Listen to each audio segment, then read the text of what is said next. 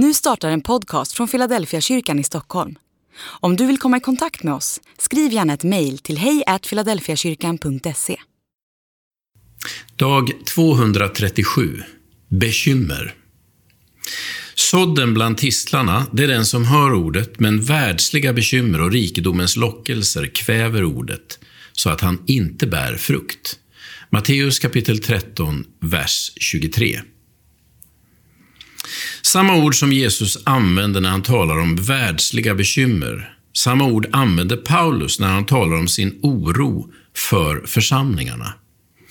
Till allt annat kommer det som trycker mig varje dag, mina bekymmer för alla församlingarna. Andra Korintierbrevet kapitel 11 och vers 28. Ordet för bekymmer är inte ett negativt ord. Det beskriver inte något ont eller destruktivt. Det används neutralt i Nya testamentet för att beskriva just bekymmer. Nu kan man kanske argumentera för att Paulus inte hade världsliga bekymmer utan andliga bekymmer. Men det är nog att förenkla frågan.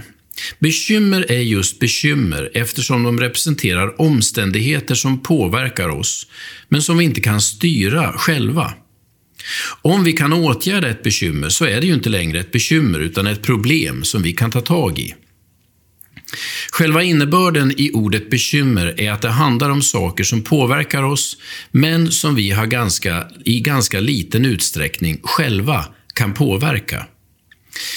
Den här typen av omständigheter lever alla människor med och när dessa bekymmer växer i antal och omfång så börjar de kolonisera all tillgänglig yta i hjärtat. De tar all tankekraft och de fyller all tid. Man kan säga två saker om bekymmer. Vi kan inte lösa dem och vi kan inte komma undan dem.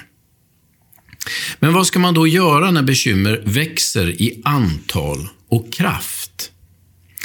Det är då tron på Gud, eller tilliten till Gud, kan visa sin kraft. Petrus skriver till de unga församlingarna i Galatien. Kasta alla era bekymmer på honom, ty han sörjer för er. Första Petrusbrevet kapitel 5 och vers 7.